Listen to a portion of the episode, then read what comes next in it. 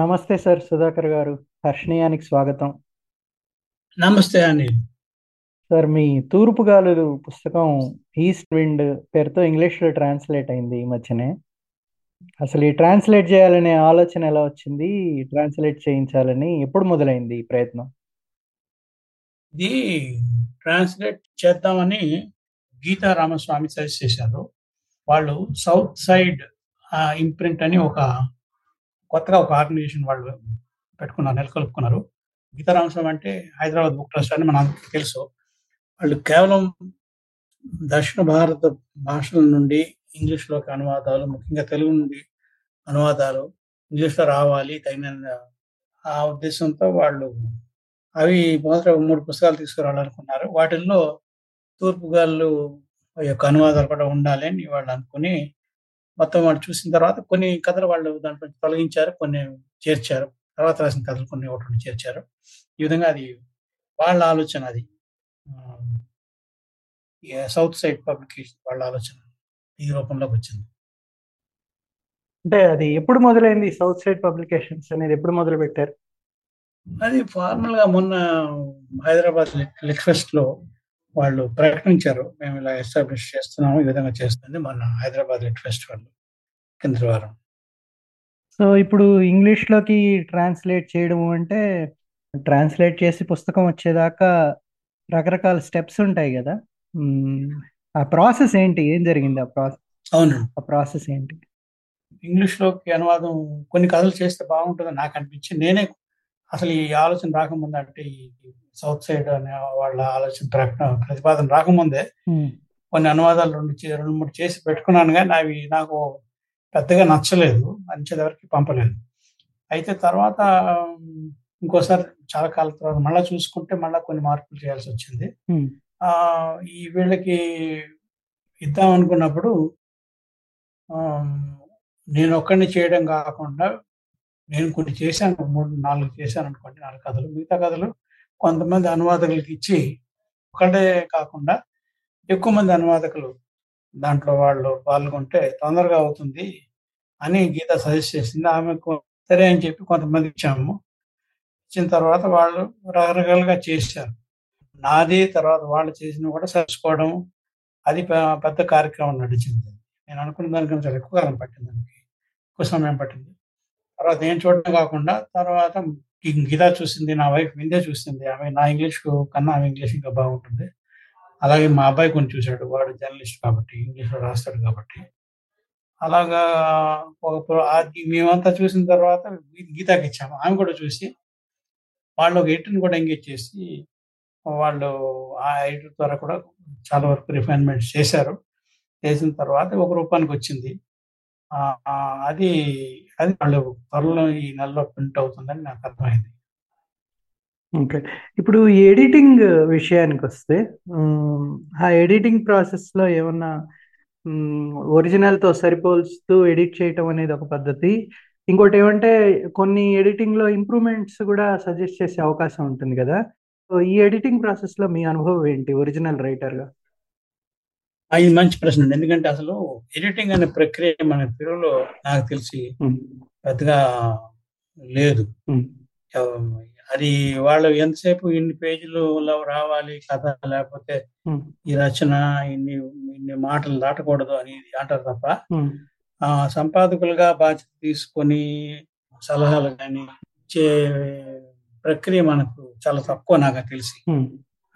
అది ఒకటి. రెండోది ఏంటంటే మన రచయితలు కూడా కొంతమంది దానికి అందుకు సంసిద్ధంగా లేరని కూడా నాకు అర్థమైంది. అలాగే కొంతమంది అనువాదకులు కూడా దానికి సంసిద్ధంగా లేరని నాకు అర్థమైంది ఈ ఇటీవల అనుభవంతో. మనం రాసింది మనకి బాగానే అనిపించవచ్చు, లేదంటే గొప్పగా కూడా అనిపించవచ్చు. కానీ అది వేరే వాళ్ళు వాళ్ళ దృష్టితో, పాఠకుల దృష్టితో వాళ్ళు చూసినప్పుడు వాళ్ళకి ఎన్నో విషయాలు తడతాయి. మనం అనుకున్నది ఒకటి, వాళ్ళకి అర్థమైంది ఒకటి అయ్యే ప్రమాదం కూడా ఉంది. అంచేత అది ఈ ప్రక్రియ చాలా అవసరము అనేక కారణాల చేత నాకు ఈ ముఖ్యంగా ఈ అనువాదం ప్రాజెక్ట్తో నాకు అర్థమైంది. ఒకటి అది ఇంగ్లీష్లో ఉంది, ఇంగ్లీష్లో బాగా ఉంది, ఆచరణలో ఉంది. తెలుగులో కొద్దిగా తక్కువ బాగా అనిపించింది. ఇంగ్లీష్ రచనలు అనేది అకాడమిక్ కావచ్చు, క్రియేటివ్ వర్క్ కావచ్చు, ఏదన్నా కావచ్చు. కానీ ఎడిటింగ్ అనే ప్రక్రియ బలంగా ఉంది, దానికి ప్రొఫెషనల్గా ఎడిట్ చేసేవాళ్ళు ఉన్నారు, దాన్ని బాగుపరిచి మెరుగుపరిచే వాళ్ళు ఉన్నారు, భాషను కానీ ప్రకటన ఆ వ్యక్తీకరణను కానీ. అది మనకి కొద్దిగా లోపించింది తెలుగులో అని నాకు అర్థమైంది. మీరు అన్నారు కదా మూలంలో కూడా కొన్ని మార్పులు వచ్చేటట్టుగాని, సో ఒక కథను ఉదాహరణగా చేసుకొని మీరు ఏమైనా చెప్పగలరా ఒకటి రెండు విషయాలు ఎక్కడైతే ఎడిటింగ్ వల్ల మీకు ఇంప్రూవ్ అయింది అనిపించింది ఏమన్నా? ఒకటి ఏమంటే అంటే అనువాదకులు రాణి శర్మ గారు కథలు ఆమె అనువాదం చేశారు నాకు దీంట్లో. ఈ ఈస్ట్ విండ్ అనే పేరుతో ఇంగ్లీష్లో రాబోతున్నటువంటి ఈ సంకలనం అది తెలుగులో తూర్పు కళ అనే పేరుతో వచ్చింది. ఈస్ట్ విండ్ సంకలనంలో రెండు కథలు ఆమె చేశారు. ఆమెకు నచ్చిన సబ్జెక్ట్ అది ఏంటంటే బౌద్ధం గురించి ఉన్నది. ఆమె అయితేనే బాగా చేస్తారని కూడా అనుకున్నాం, గీత కూడా అదే అంది. అన్న తర్వాత ఆమెకు చేస్తే ఆమె చాలా ఉత్సాహంగా చేశారు, చేసి చాలా చక్కగా చేశారు. అంత చేయడమే కాకుండా కొన్ని సూచనలు చేశారు, కొన్ని సూచనలు చేసి ఇది ఇక్కడ మిస్ అయ్యింది, ఇది నువ్వు అనుకుంటున్నావు కానీ అక్కడ అలా రాలేదు, దాని యొక్క నేపథ్యం అక్కడ నువ్వు వివరించలేదు అని కొన్ని చెప్పారు. తర్వాత ముఖ్యంగా రెండవ కథ పూర్ణచంద్రోదయం అనే కథ, దానికి పాల్పెట్టేవాళ్ళ బహుమతుడు వచ్చింది. దాని యొక్క ఇంగ్లీష్ అనువాదం చేసేటప్పుడు స్త్రీ పాత్రలు కొన్ని ఉంటాయి, దాంట్లో ప్రధానం స్త్రీ పాత్రలే దాంట్లో ఉంటాయి.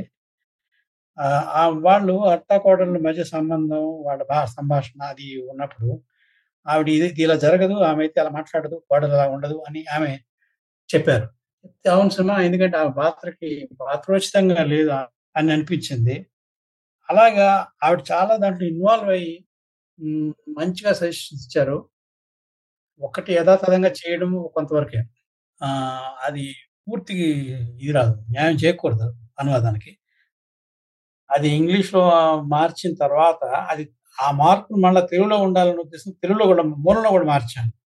అంటే అనువాదం చేస్తున్నప్పుడు మనం ఎన్నో నేర్చుకునే విషయాలు ఉంటాయి, తెలుసుకునే విషయాలు ఉంటాయి, అవి మళ్ళీ మూలంలో కూడా మార్పు ఒకసారి దోహదం చేస్తాయి అని నాకు అనిపించింది. అంచేత అనువాదకుడు అనువాదకురాలు వాళ్ళు యథాతథంగా చేయడం ఒక పద్ధతి. రెండవది ఏంటంటే అసలు ఈ రచయిత ఏం చెప్దాం అనుకున్నాడు, అది ఎంతవరకు అది దాంట్లో సఫలీకృతుడు అయ్యాడు, లేదంటే మరో విధంగా దాన్ని ఇంకా కొనసాగించాలా, పొడిగించాలా, లేకపోతే కుదించాలా, ఆ సంభాషణ సరిగ్గా ఉన్నాయా లేదా, ఇవన్నీ కూడా వాళ్ళు భాషా పరంగానే కాకుండా ఐకృతం ఆ గమనం కూడా సూచనలు చేసే అవకాశం ఉంటుంది కొన్నిసార్లు.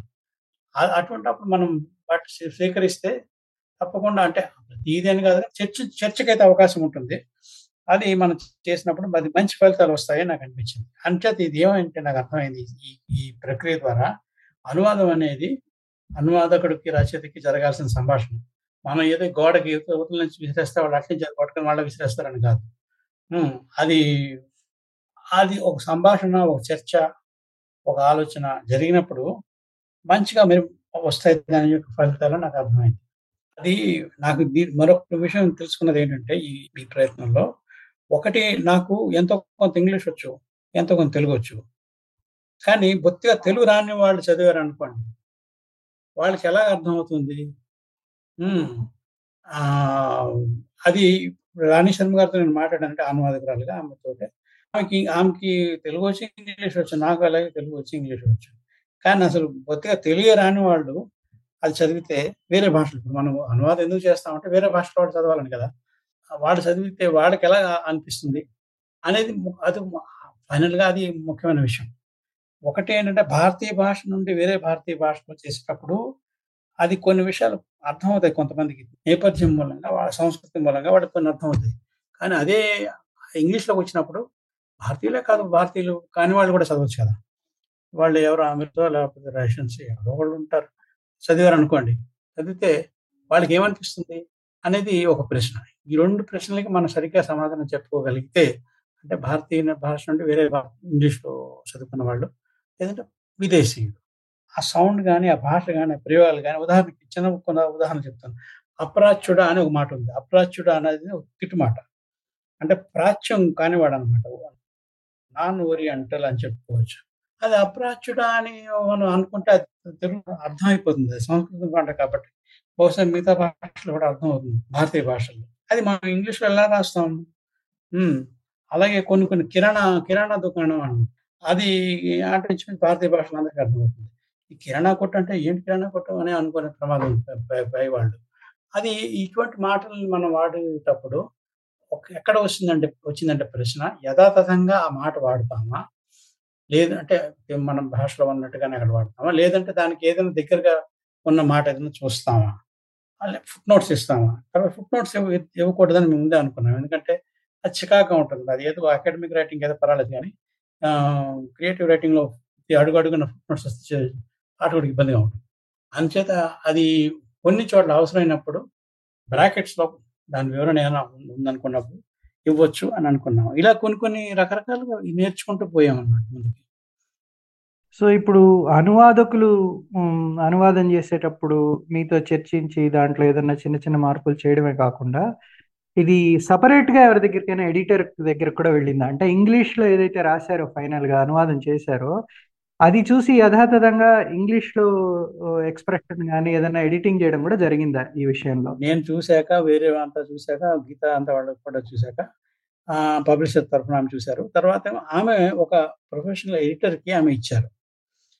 ఆమెకి ఆమెకి తెలుగు రాదు, తెలుగు వ్యక్తి కాదు. అయితే మొత్తం ఆమె కొన్ని ఏది ఇలా రాదు, దీనికి నాకు అర్థం కాలేదు, ఏంటి ఎక్స్ప్లెయిన్ చేయండి ఇక్కడ కొద్దిగానే నాకు తిరిగి పంపిస్తే అవన్నీ చేశాను కొంతవరకు. తర్వాత కొన్ని వాక్యాలు మరీ పొట్టుగా ఉన్నాయి అడ్డటంగా ఉన్నాయి అనుకున్నాను అన్నారు. అవన్నీ కూడా కొన్ని చేశాను. ఒక 3 లెవెల్స్లో జరిగింది ఈ ఎడిటింగ్ అనేది, 3-4 లెవెల్స్ జరిగింది. ఫైనల్గా ఆమె చూసినప్పుడు ఆవిడ తరఫున ఆవిడకి తెలుగు కానీ తెలుగు ఎక్స్ప్రెషన్స్ కానీ ఆమెకి ఏమీ తెలియదు. అయితే అందువల్ల ఒక నేను ఇందాకన్నాను చూసారా, తెలుగు వాళ్ళు కాని వాళ్ళు చదివితే ఎలా ఉంటుంది అనేది, అది కూడా కొంతవరకు ఆ పని జరిగింది. తెలుగు వాళ్ళు చదవడం, తెలుగు వాళ్ళు కాని వాళ్ళు చదవడం, ఈ 2 రకాలుగా కూడా జరిగినప్పుడు అది ఫైనల్గా మేము చూసుకున్నట్టయితే మేము ఎక్కడ మొదలుపెట్టిన దానికి చివరి వచ్చిన రిజల్ట్కి చాలా చాలా రకాలుగా మెరుగులు దిద్దాము అని అనిపించింది. సరే మిగతా పాఠకులు చెప్పాలి, కానీ నాకైతే మాకున్న పరిమితులలో మధ్యలో మేము చేయగలిగినంత చేసాము. తప్పకుండా మంచి ఫలితాలు వచ్చాయి అని అనిపించింది మాకు. ఎడిటర్ అనే వ్యక్తి ఉన్నారు దీంట్లో, ఆమె పెయిడ్ ఎడిటర్ అంటే ప్రొఫెషనల్గా చేసి వాళ్ళకేమో ఉంటాయి ఛార్జెస్, అలా చేసి పెట్టి ఆమె చాలా మార్పులు తీసుకొచ్చారు, ఇంప్రూవ్మెంట్స్ సజెషన్స్ ఇచ్చారు. ఆ విధంగా జరిగింది. అది మనకి తెలుగులో ఎంత మాత్రం లేదు, అది ఇంగ్లీష్లో అది ఎస్టాబ్లిష్ అయి ఉంది కాబట్టి అది జరిగింది. సరే, ఈ మధ్య కొన్ని ట్రాన్స్లేట్ అయినవి భారతీయ భాషల నుంచి ట్రాన్స్లేట్ అయిన కొన్ని చదువుతుంటే ఇప్పుడు అంటే ఫర్ ఎగ్జాంపుల్ తెలుగు నుంచి కాదు కానీ ఇప్పుడు జయమోహన్ గారి కథలు వచ్చాయి, స్టోరీస్ ఆఫ్ ది ట్రూ అని ఒకటి వచ్చింది. అది ప్రియంవద జయకుమార్ అని ఒక ఆవిడ, తమిళియన్ ఆవిడ, ఒక ఆవిడ ఇన్వెస్ట్మెంట్ బ్యాంకర్, దాన్ని ట్రాన్స్లేట్ చేస్తారు. అది ఆవిడ తమిళియన్, సో తమిళ్లో చదివి ఆవిడ ఇంగ్లీష్లోకి ట్రాన్స్లేట్ చేశారు.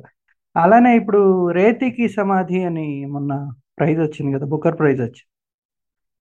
దాన్ని ఒక వెస్ట్రనరు, ఒక ఆవిడ ఇంగ్లీష్లోకి ట్రాన్స్లేట్ చేశారు. ఇప్పుడు ఈ రెండో చదివితే అంటే కొంచెం జాగ్రత్తగా చదివితే ఈవిడ ప్రియమద జయకుమార్ ట్రాన్స్లేట్ చేసిన ఇంగ్లీష్కి అంటే థీమ్ వేరు, నావల్ కంప్లీట్గా వేరైనా కూడా రాసిన పద్ధతిలో ఇంగ్లీషు, ఇప్పుడు ఇంగ్లీష్ వాళ్ళు ఇంగ్లీష్లో రాస్తే ఆ నవల చదివిన అనుభూతి రేతికి సమాధి ఇంగ్లీష్ ట్రాన్స్లేషన్లో వచ్చింది. ఇప్పుడు ఈ ప్రియంవద జయకుమార్ కూడా చాలా చక్కగా చేశారు, కానీ దాంట్లో ఈ ఇండియనైజ్డ్ ఇంగ్లీష్ అంటే ఏదో భారతీయ దక్షిణాది భాషల్లో వాళ్ళకి మదర్ టంగ్ అయ్యండి ఇంగ్లీష్ మీడియంలో చదువుకొని చేసినట్టుగా కొంత మార్పు స్పష్టంగా కనబడుతుంది. అది అంటే it is just an observation. దీని మీద మీ కామెంట్ ఏంటంటే మీరు ఇంగ్లీష్లో ట్రాన్స్లేట్ చేస్తే you are not only targeting this book to be read by ఇప్పుడు ఏదో తమిళనాడు వాళ్ళు, కర్ణాటక వాళ్ళు, మన దేశంలోనే కాకుండా బయటికి కూడా వెళ్ళే అవకాశం ఉంటుంది కదా, పుస్తకము వెస్టర్నర్స్ కూడా చదివే అవకాశం ఉంటుంది. అది అలాంటప్పుడు ఏం చేయాలంటే అసలు భారతీయులు కాని వాళ్ళు చూడాలి. తెలుగు వచ్చిన వాళ్ళు, తెలుగు తెలియని వాళ్ళు, అసలు భారతీయ భాషలు తెలియని వాళ్ళు మూడోది. అది నెక్స్ట్ కేటగిరీ. అది వాళ్ళు చూసి వాళ్ళు చెప్తే ఎలా ఉంటుంది అనేది అంత అది మేము వెళ్ళలేదు ఆ స్టేజ్కి ఈ ఈ పుస్తకానికి సంబంధించి. ఎందుకంటే ఫుల్గా ఎడిట్ చేసిన వ్యక్తి కూడా భారతీయ భాష తెలిసిన వ్యక్తి, భారతీయురాలి. అంచేత ఆమె తమిళనని అర్థమైందని అనుకున్నాను కదా, అంచేత ఆవిడకి తెలుసు మన సంస్కృతి, మన ఆచారాలు, వ్యవహారాలు తెలుసు. కానీ ఏమి తెలియకుండా ఇప్పుడు పూర్తిగా విదేశీయులు చేస్తే వాళ్ళు చూస్తే ఎలా ఉంటుంది అనేది ఒక ప్రశ్నార్థకం ఇప్పుడు కూడా. అది కూడా జరగాలి నా ఉద్దేశం ప్రకారం. జరిగినప్పుడు అది వాళ్ళకి ఎలా అనిపిస్తుంది, ఎలా వినిపిస్తుంది అనేది మనకి అప్పుడు కానీ మనకు అర్థం. రైటర్ ఎవరైనా తన భాష, తను రాసిన దాన్ని వేరే లాంగ్వేజ్లోకి, ఇంగ్లీష్లోకి ట్రాన్స్లేట్ చేయదలుచుకుంటే, అంటే ఇంగ్లీష్ అని నేను ఎందుకంటున్నానంటే పక్కనున్న దక్షిణాది భాషలోకి ట్రాన్స్లేట్ చేయించుకోవటం కొంచెం ఈజీ అంటే మనకి వాళ్ళకు సంప్రదాయాలు కానీ కొన్ని కట్టుబాట్లు కానీ ఏవైనా సరే మన సంస్కృతి, వాళ్ళ సంస్కృతి కొంచెం దగ్గరగా ఉంటుంది. సో నేను రాసిన కథ లేదు నవల ట్రాన్స్లేట్ చేయించుకోవాలి అని అనుకుంటే దానికి ఏమన్నా థిమాటికల్గా కానీ ఏ రకమైన కథలు అయితే ట్రాన్స్లేట్ చేసుకోవచ్చు, ఇలాంటివి ఏమన్నా బేరీజ్ వేసుకోవాల్సిన అవసరం ఉందా రచయిత? అది ఒకటి.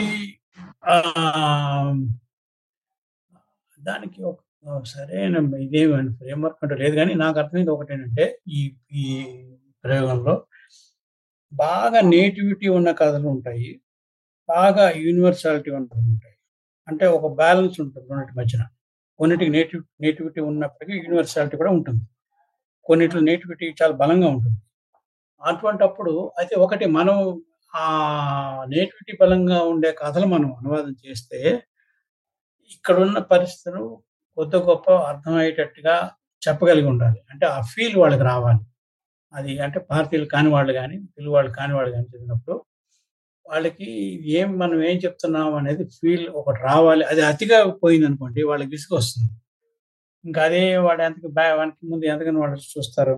అంచేత అది కొద్దిగా బ్యాలెన్సింగ్ యాక్ట్ అంటారే, ఆ బ్యాలెన్సింగ్ చేయాలి. అది అదిగా వర్ణనలో వెళ్ళిపోయి వర్ణిస్తున్నాం అనుకోండి, ఎక్కువ చెప్తున్నాం అనుకోండి, అదొకటి. రెండోది మన పరిస్థితులు కానీ పూర్తిగా అర్థం కాకుండా అది ఆ కథే వాళ్ళకి అర్థం అవుతుంది అనుకోండి. అటువంటిప్పుడు దానికి ఒక యానోటేషన్ రావాల్సిన పరిస్థితి కూడా వస్తుంది. ఆ కథ యొక్క బ్యాక్గ్రౌండ్ ఏంటనేది మనం చెప్పాలనుకున్నప్పుడు, లేకపోతే వాళ్ళు ఏం మాట్లాడుతున్నాడు ఏంటి అనుకోవచ్చు. అందువల్ల ఈ రెండు మధ్యన బ్యాలెన్స్ చేసుకునే కథలు మొట్టమొదటి ప్రయత్నం అయితే కొంత నేటివిటీ ఉన్నప్పటికీ యూనివర్సాలిటీ ఉన్న కథల్లో తీసుకున్నట్లయితే, కనీసం ఒక ఆల్ ఇండియా అప్పీల్ ఉన్న కథలు తీసుకున్నట్లయితే అది మొదటి ప్రయత్నానికి అది బాగుంటుందని నాకు అనిపించింది. చివరిగా, ఇప్పుడు ఈ పుస్తకం కొనుక్కోవాలంటే ఎక్కడి నుంచి కొనుక్కోవచ్చు ఈ పుస్తకం? ఇది వాళ్ళు అమెజాన్లో పెడతారు అనుకుంటున్నాను, వాళ్ళని అనౌన్స్మెంట్ వస్తుంది పుస్తకాన్ని గురించి. సౌత్ సైడ్ వాళ్ళ ప్రకటనలో ఉంటుంది. రైట్, అది ఎక్కడ పుస్తకాల షాప్లో కూడా దొరుకుతుంది, ప్లస్ ఇది ఇక్కడ అమెజాన్లో కూడా కొనుక్కోవచ్చు. Okay sir, I wish you all the best for this effort. మీ పుస్తకం బాగా పెద్ద సక్సెస్ కావాలని, ఇంగ్లీష్లో కూడా, తెలుగులో అయితే చాలా బాగా పెద్ద సక్సెస్ ఆ పుస్తకం, కథలు అవన్నీ కూడా, ఇంగ్లీష్లో కూడా పెద్ద సక్సెస్ మీరు చూడాలని ఆశిస్తున్నాను. Thank you very much. Thanks అండి, ఉంటాను. నమస్తే.